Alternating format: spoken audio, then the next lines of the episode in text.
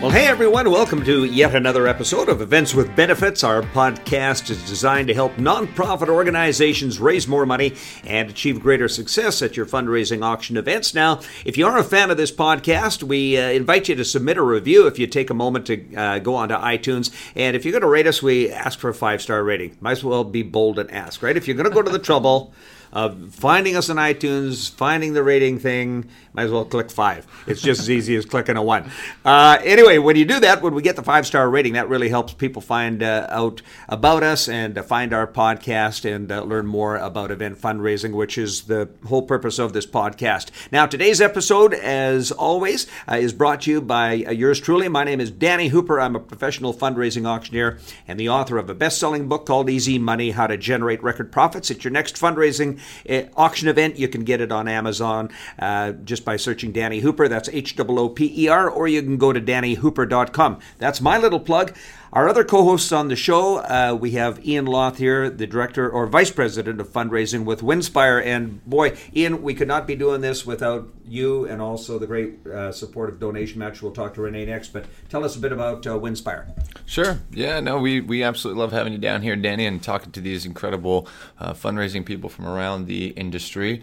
Um, and everyone, pretty much everyone that we've been talking to is involved in events and uh, in part with auctions. Today's guest, uh, Tracey Lorts, is from Greater Giving, and she has a lot of experience uh, working with events as the community uh, brand manager um, uh, for Greater Giving.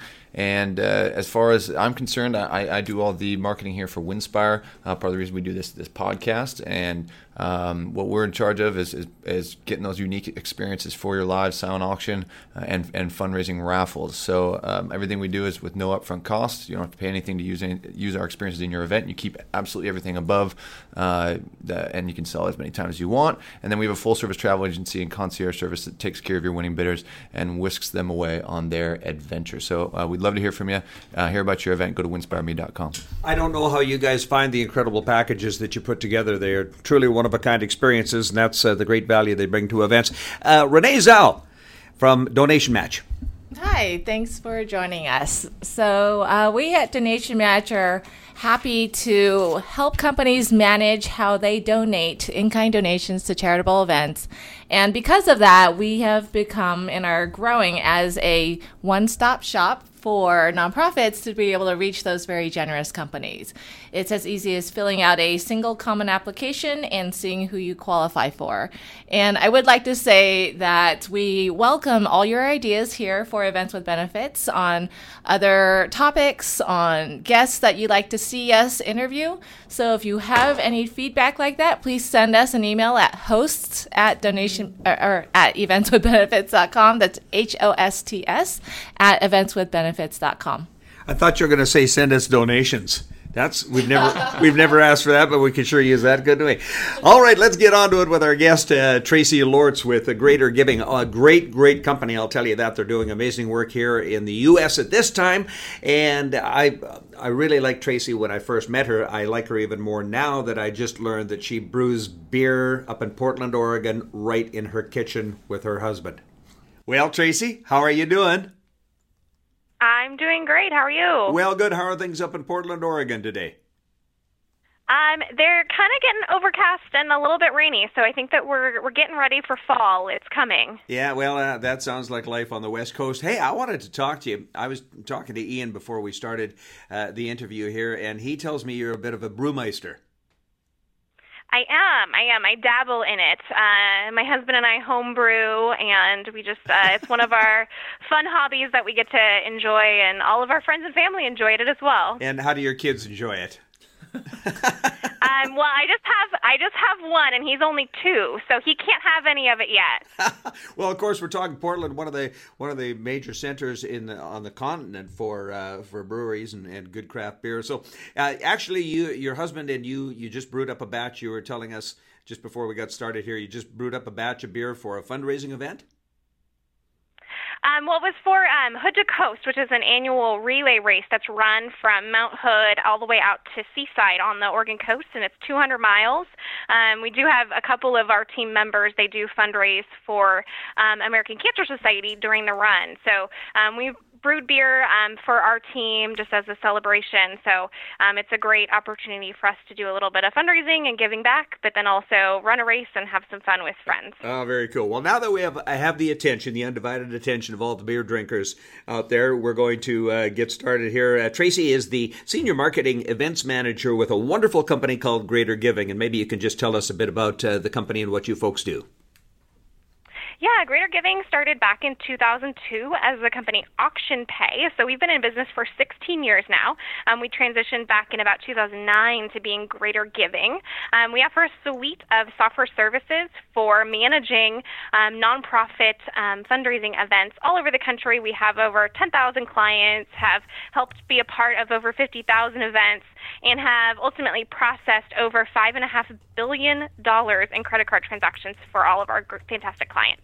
Wow, that's unbelievable. Uh, I don't even. I don't. You, have got such a, a, a, deep well of knowledge here when it comes to organizing fundraising uh, auction events. Maybe let's start uh, with one of the big questions that our listeners have out there, and that is the subject of procurement. When you're looking at uh, hosting a fundraising event and you're going to have the silent auction, perhaps a super or platinum silent auction, and your live auction, uh, where do you get started with procurement?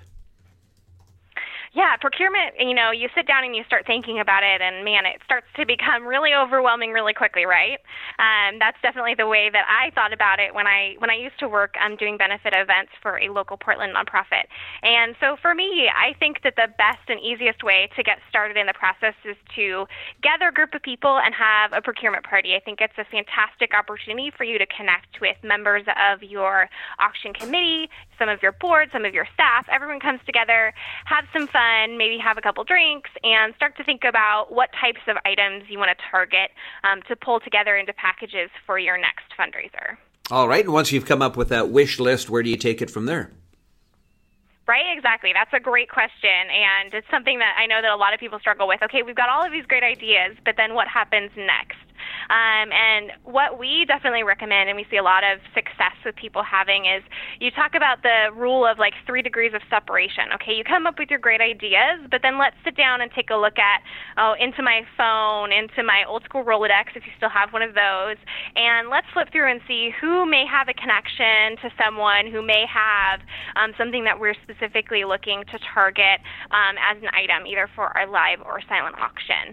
I think that's a great way to get started. Start to think about who may have what, and then you want to make sure that everyone's leaving that procurement part. Come up with these great ideas.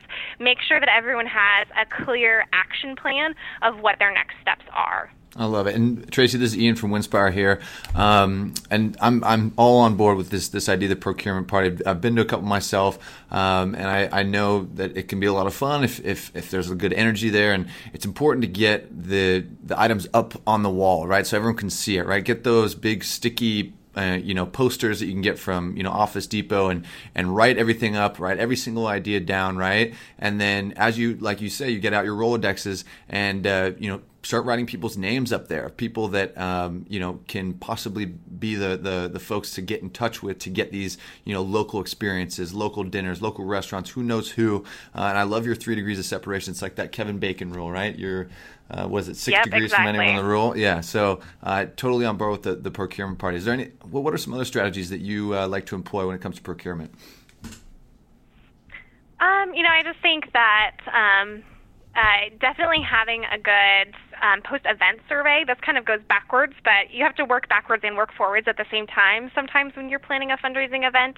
And so um, we always encourage people to do a post event survey. And it's a great opportunity for you to learn maybe, you know, what your donors might be interested in buying next year at the auction.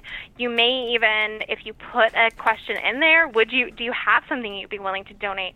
Um, why not start a year in advance and start to build the items that you have um, in a way that makes sense. And it's an easy um, time to, for you to connect with your donors um, and keep yourself and your organization on the front of their minds going forward. Well, I love that. The idea of a post event survey, I see very, very few organizations actually doing that. But what are some of the platforms or easy to use tools that might be available? Uh, I know you've, you've got it within your platform, Greater Giving, I'm sure, to conduct surveys, but what are some of the other tools people can look at? Um, we see lots of people using SurveyMonkey. I know that it is free for um, certain organizations to use SurveyMonkey. You can use Google Forms. There's a lot of different platforms that you can use, and um, you know you just want to be mindful of your donor's time. You don't want the survey to be too long, and as much as possible, you want to be sure that you're asking you know multiple choice questions rather than fill in the blank because those multiple choice questions are going to be easier and faster for your donors to answer. Great advice. And how many questions would you limit your survey to ideally? I mean, it just time. depends on yeah, exactly, exactly. You want to respect their time. So I would say, you know, anywhere between 10 to 15 questions I would feel like is not going to be too overwhelming to a donor. You don't, you know, don't want them to click the link, open up the page and then get immediately shut off because mm. there's too many questions. So mm-hmm. I definitely think, you know, somewhere in that like 10 to 15 question range would be great and uh, make sure that you're you're strategic in what you are asking, um, that they're not super broad questions, that you're maybe focusing on certain improving certain aspects of your event for next year. All right. So uh, this is a great way to gather information then on the interests of your guests and obviously start uh, your procurement procurement process uh, on the right footing. Um, where do you go to, to actually get the items? Like uh, when you're going out to the community, who's actually doing the asking? Where are you going to get the items, and who's doing that asking? Yeah, I mean, I think it definitely depends on your organization. Lots of people have, you know, a whole procurement team. So they've got a group of volunteers that are making these asks for your organization, or it could be someone on your development staff, your event coordinator.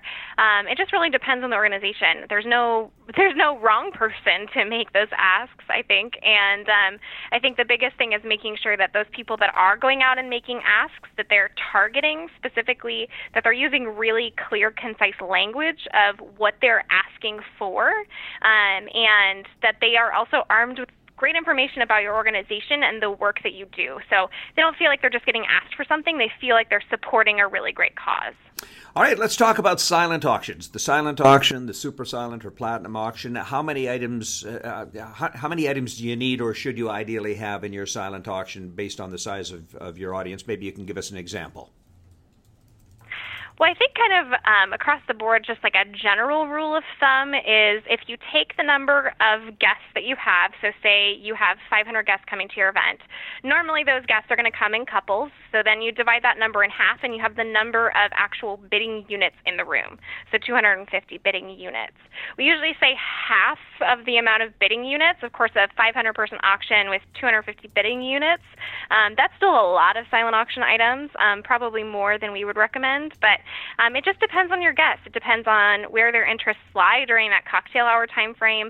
Um, and I know that a lot of people struggle with the amount of time that it takes to procure, package, sort, store all of the items that are included in a silent auction frequently. So um, just do what makes sense for your organization and make sure that you're getting a solid return on your investment or ROI for those items. And I guess you probably have, you know, ideally an organization will have worked up a budget and they have a revenue goal. So based on your revenue goal, you can kind of calculate uh, the overall value that you want to get, say, from your silent auction. Do you have a recommendation as to what the minimum value of a silent auction item should be, given all the time it takes to go out, solicit the item, to present the item, package up it up later and have it ready for a delivery to the uh, successful guest and dealing with all the paperwork and the rest of it. You know, I guess where I'm going here is as a fundraising auctioneer, I see an awful lot of silent auctions where they're offering logoed ball caps from the local muffler shop and, and logo imprinted coffee mugs and things that really don't generate a lot of real value. Are you better? And I think this is a question answers itself, you're probably better to invest your time in getting items that maybe, say, have a minimum value of $100. What do you think of that?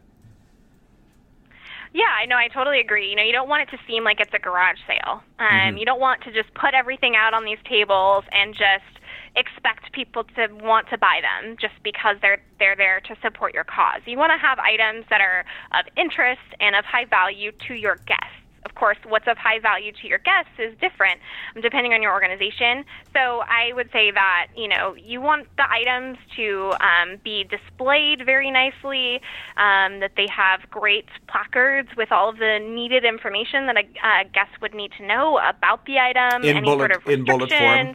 In, in bullet form. Yes, exactly. Right? Yep, yep. So it's quick and easy for them to take a look at it, decide whether or not they would like to make a bid. Um, and one of our biggest tips in terms of silent auctions and really making sure that you're getting a good ROI from your silent auction is to include a, a, a buy now price. So usually we say that that, that price point is uh, 200% of the fair market value. So if the item is worth $100, then you could buy now for $200 total, and then you just walk away with the item. And um, if something is of a high um, desire, if someone is really desiring that item, they can just buy now, and they're done with that particular bidding on that particular item. Now, why would somebody want to pay 200% of the value of an item? Maybe you can give some examples. I mean, I think that one of the biggest things this comes down to is the perceived value of an item. Of course, when you're looking at the fair market value on a paper bid sheet at a silent auction, you're like, okay, well, this item is worth a 100 bucks. Maybe I'm just here to get a good deal. So I want to only spend the minimum amount of money possible on that particular item. But maybe something has a really high perceived value to a particular donor. Um, so I see this a lot with, um, you know, with school organizations, they have a classroom's piece of artwork, and a parent really wants that. Okay, the fair market value of the piece of artwork is not particularly high, but the perceived value, so the way that the donors and guests in the room feel about the item, is much higher than what it's actually worth. Mm-hmm. I, I see it work well too, where people, if you're using the I'll call it now old fashioned uh, paper bidding on your silent auction because more and more we're seeing organizations go to electronic bidding uh, using the tablets, but where you're still using the paper. And uh, I'll see guests go to that buy it now price and pay that premium because they don't want to be getting up and down all night long from the table. Once they're seated, they want to enjoy their meal, want to enjoy the entertainment, the live auction, and be there to participate in the fun and need and not have to be jumping up and down to monitor their bids. So that's one case where I've yeah, seen, seen the buy it now work, and also some people can't stay until the end of the night. But uh, suppose yeah, it's a exactly, definitely yeah maybe a romantic weekend getaway, and somebody has an anniversary coming up, and uh, uh, somebody wants to buy that for a, for a particular celebration. I, I, see it work there as well. So that's a great tip to buy it now. Um, I want to shift the conversation a little bit to underwriting, and this is a concept that I think more organizations really need to wrap their heads around because it can add a lot of extra value to your event. Can you share with us, uh, first of all, how do you define underwriting, and, and maybe you can share your thoughts on where it can work? Oh, so underwriting as like a concept overall is just getting certain um, pieces of your event um, sponsored by a donor or a local business that may not have something that's um, of high value or of high interest to your guests on event night, especially in terms of an auction package. Um, underwriters work really great um, in assisting your organization with the cost of a um, travel consignment package. So I know Ian knows tons about this uh, right. working at Winspire, and uh, he could probably talk about it till he's blue in the face. But we see a lot of success with organizations. Uh, they just you know seek out a, a donor or a business that um, that will help them with the baseline cost of a particular item or a, a, package to put into their live auction to really add some really big excitement um, to a package that they might not be able to get otherwise. Did I do a good job, Ian? Yeah, no, that's that's absolutely right. I mean, it's it's something where it's it's perfect for um, you know donors out there, business out there that might not have something sexy to, to donate to the auction, right? Like a doctor's office or a lawyer's office or a dentist's office, um, and it's just it's, it's great for recognizing them. Uh, but it's just like anything else, right? You can get someone to underwrite the food or the band or or what have you. Um, the what sets it apart is just the recognition that can happen at the live auction, and Danny can tell you, right? I mean uh, in a live auction, when you have everyone's attention, it's the best time to recognize someone uh, because they are being recognized in front of their peers in a very public forum. Yeah, we talk about you know we talk about the the for lack of a better term, the sex appeal of an underwriter, you know, sponsoring the particular cost, say, of a travel package, as opposed to just going to that same individual, that same donor, and saying, "Look, would you make a donation of twenty five hundred dollars? Come in as a bronze sponsor. That money just goes into the general kitty." Lots of times, and I, I like to use the example of a car dealership. Uh, they're a lot more excited to put that twenty five hundred dollars towards the purchase of, say, a trip to Italy or something really exciting, and and the leverage on their donation is incredible because even though they're say uh, donating $2500 in cash that you turn around you get a say a Winspire or another company's consignment package for an exciting trip somewhere that maybe sells for $10,000 the perception with the audience is that that car dealer or that donor made a donation of $10,000 mm-hmm. not even realizing it was only 25 so the, the leverage is a huge factor I love it yeah, that's it's, that's so true. Um, so with your, I mean, experience, you know, working with events there, Tracey, um, you know, what would you say are kind of the, the kind of the biggest missteps that you you often see, um, perhaps even with the with bidding technology like Greater Giving? Um, are there kind of just common pitfalls that happen, uh, you know, with nonprofits planning their events out there? Yeah, I think that one of the the the pieces of the overall picture that a lot of times just gets pushed to the back burner or people just don't prioritize it enough is the marketing of their event overall and then also the marketing of their auction items. I work in marketing, so I'm going to talk about marketing. Uh-huh. Um, and you really want your guests to know when they come in on event night what items, especially when it comes to your live auction packages, they will be bidding on. Um, and one of the great things about using technology like Greater Giving is you can build an online catalog on your event website where guests can go and, in advance of your event, take a look at all of the packages that you have up for bid for your live auction so that they can discuss with friends and family how much they're willing to spend on certain items, what they're most interested in, and come into the evening ready to start to raise their paddles for live auction items. So I think that, that the marketing of live auction especially is crucial and a lot of times it just it it falls off because there's they're ch- everyone's chasing too many other priorities all at the same time. Mm-hmm. One uh, uh, point of note here is that lots of times, lots of is particularly in the live auction where you're selling the higher end packages, and we talk about, uh, as an example, the travel packages. Sometimes these are ideal for uh, multiple people to share and participate in. So uh, some of these uh, properties will handle two, three, four couples, and it's good to give your guests time in advance to make those plans because come event night, if this is the first time you're hearing about this villa in Italy, for example, uh, you just haven't got time to scramble and, and, and get your friends together to figure out who can share in the in the cost of this with you. Right. That was exactly. a, that was a statement. That just wasn't even a question. Ian, go ahead and ask a question. Well, we've got Tracey here. No, that's great. Uh, what? Um, let's talk a little bit about uh, placement and sequencing. Do you have uh, suggestions okay. for uh, you know how many packages to have in the live auction and, and what what is the proper sequence of those those auction items yeah, so I know that this is always a burning question on a lot of organizations' mind. Well, how many items should I put in my live auction? And um, this seems like a scapegoat answer a little bit, but it just really depends on you, your organization, your guests, and the, the items that you're able to procure um, and to put into packages. But generally speaking, um, as a rule of thumb, we see and recommend somewhere between eight to 12 live auction packages. Um, it's going to take a great auctioneer like Danny um, about two to three minutes per package to introduce them and sell them. And you really would like to, to fit all of those packages into about an hour of time. Um, and for us, we also recommend building them out and laying them out and selling them in an order that's going to keep your guests engaged, excited, and focused on what's happening on the stage rather than talking with the other guests at their table or even leaving, which is what you definitely don't want. Um, so we usually recommend you kind of build them into an arc or a bell curve. So you start with an item that's generally, you know, pretty appealing to everyone. Maybe it doesn't have a lot of um, solid fair market value, but it has a great perceived value. Um, something really unique is in that package that a majority of your guests would want to bid on.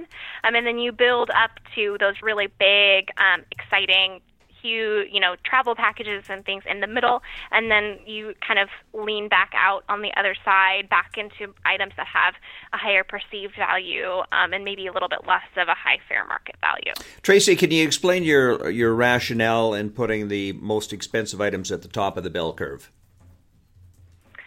I just I think that it um, it definitely helps keep everyone excited, engaged, and moving through the evening. And um, we also see a lot of organizations, they put in the middle of that bell curve, they also put their um, their special appeal or their funded need or their paddle raise. Um, it just, again, depends on the organization, depends on where you are in the country.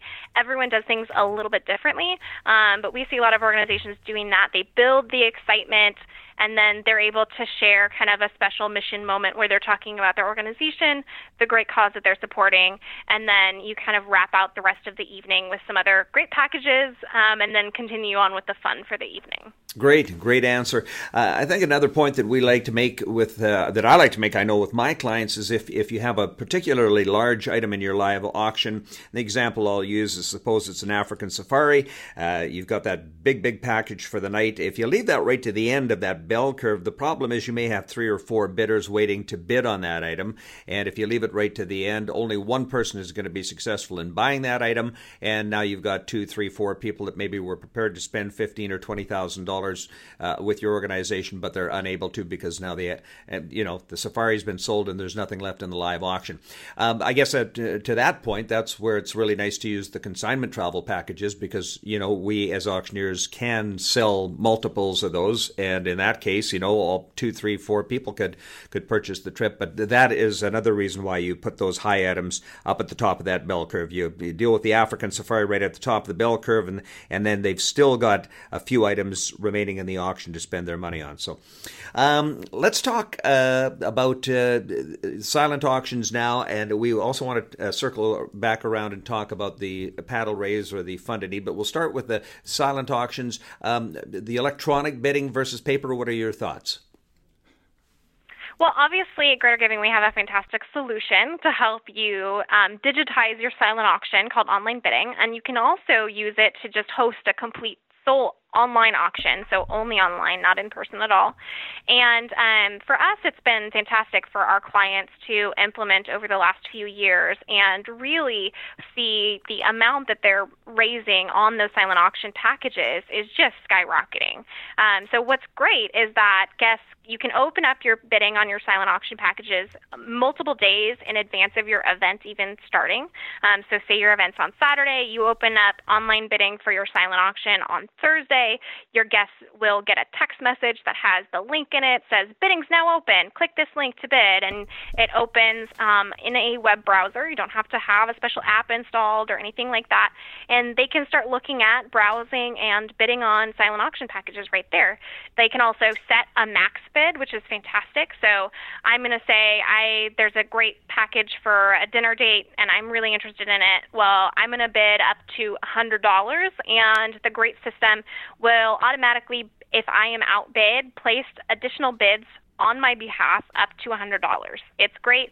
Your donors can just set it, and just like the um, the TV infomercial, you can set it and forget it. Um, set it, forget it, and walk away. You can set your max bid on items and then just let the system continue to bid for you um, throughout the, the days leading up to the auction and on event night. It's great because your guests then get to enjoy themselves during cocktail hour, have a drink, um, chat with their friends that are there, and they don't have to be worrying about, you know, circling like a hawk around the paper bid sheets of the items that they're most interested in buying in the silent auction. Tracey, what I really love about Greater Giving is that your platform virtually eliminates long lineups at the end of the night for checkout.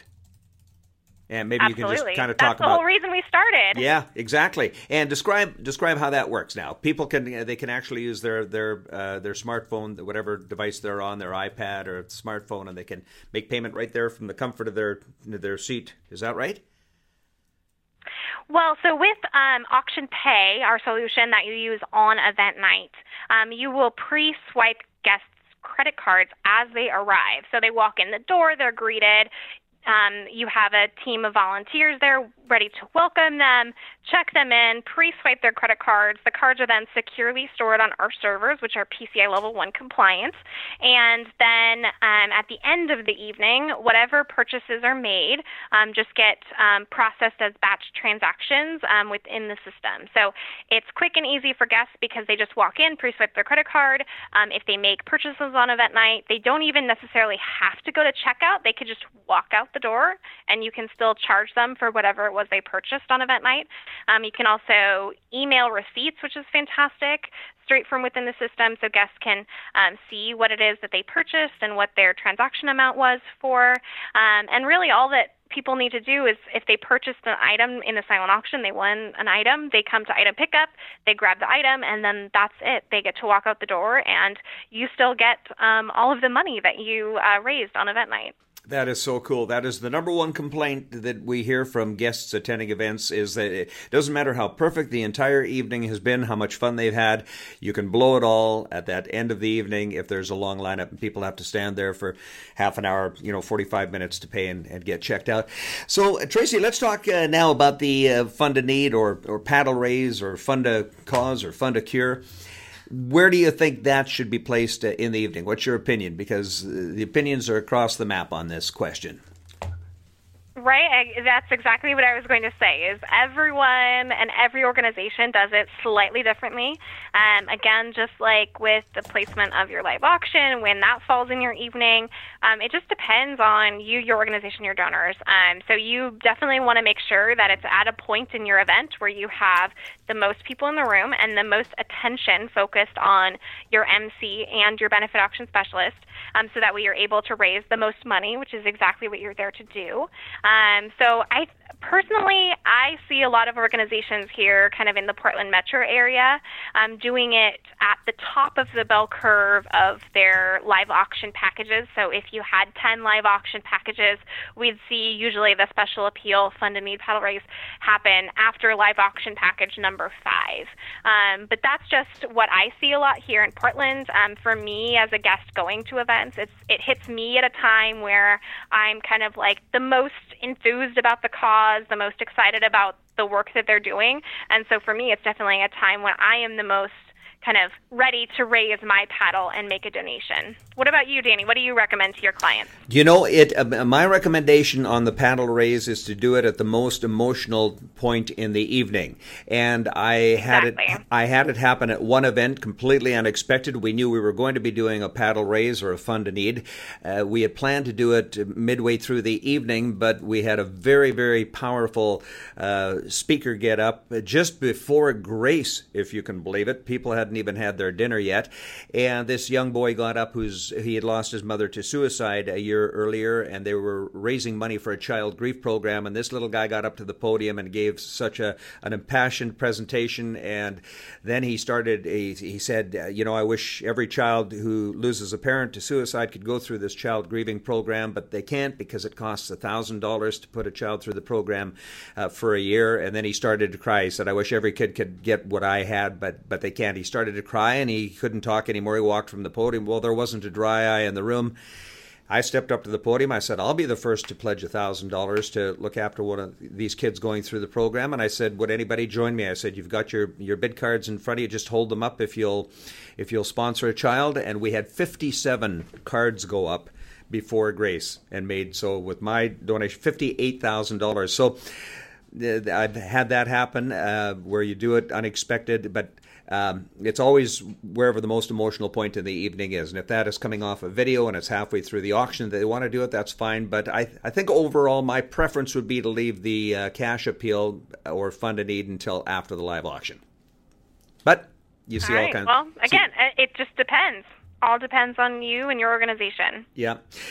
Tracey, what I really love about Greater Giving is that you folks are 120% focused on solving virtually every problem that you can identify that is associated with fundraising events. And you folks are coming up with some uh, amazing solutions.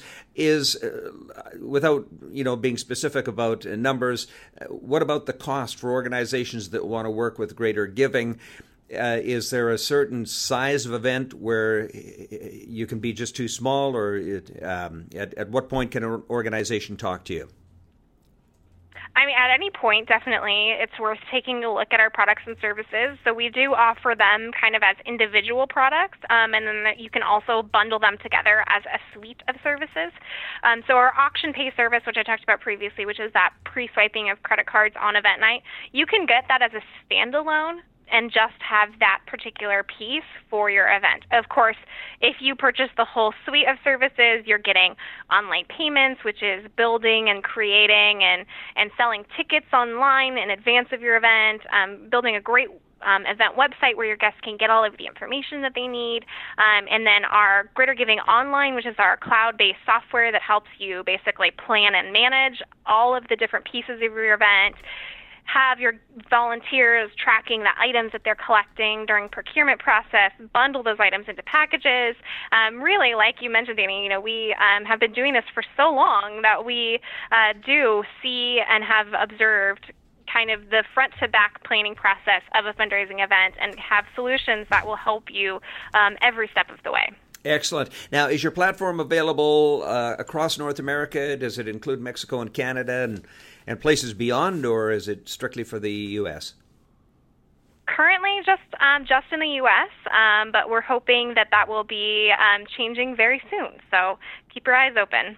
All right. Well, we'll look forward to some good news down the road. Well, Tracey Lawrence, it's been a pleasure chatting with you here. Uh, thanks for joining us on Events with Benefits, and uh, we're very, very happy to d- direct business your way. I know that you folks are doing great work out there. And where can people contact you if they uh, are? Are you able to offer an initial complimentary consultation? I would imagine so. And if so, where can people reach out to you?